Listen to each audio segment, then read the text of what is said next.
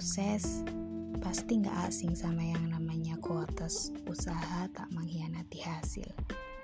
Tapi kalian jangan lupa kalau ada doa yang bisa berubah segalanya. Tidak hanya di antara adzan dan iqomah, tidak hanya di sepertiga malam yang sunyi dan penuh berkah, tidak hanya di kala sesudah asar, tidak hanya di kala hujan turun, Tuhanmu akan selalu mendengarkanmu.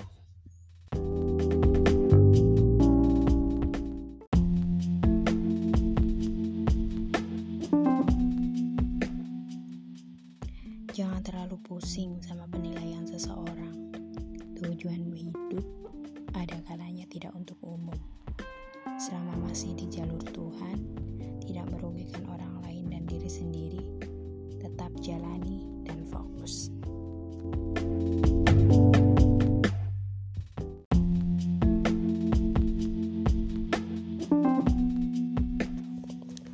Sifat manusia terlalu mencemaskan masa depan hingga melakukan apa pun demi masa depan.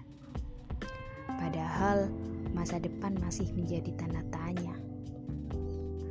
Hingga menghiraukan saat ini yang nyata hasil bahagia di masa depan adalah impian manusia pribumi. Kenyataan saat ini juga perlu untuk diperhatikan. Jangan karena ingin masa depan yang wow, lupa sama yang saat ini. Kadang ada yang terlalu kerja keras sampai tidak menemui masa depan. Keduluan sama takdir. Hei, napas dulu yuk.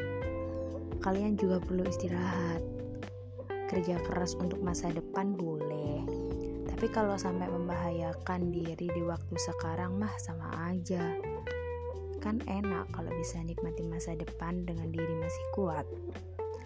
Masa udah letih kerja keras tinggal ngenikmatin usaha yang kemarin udah hilang. Hey nafas dulu yuk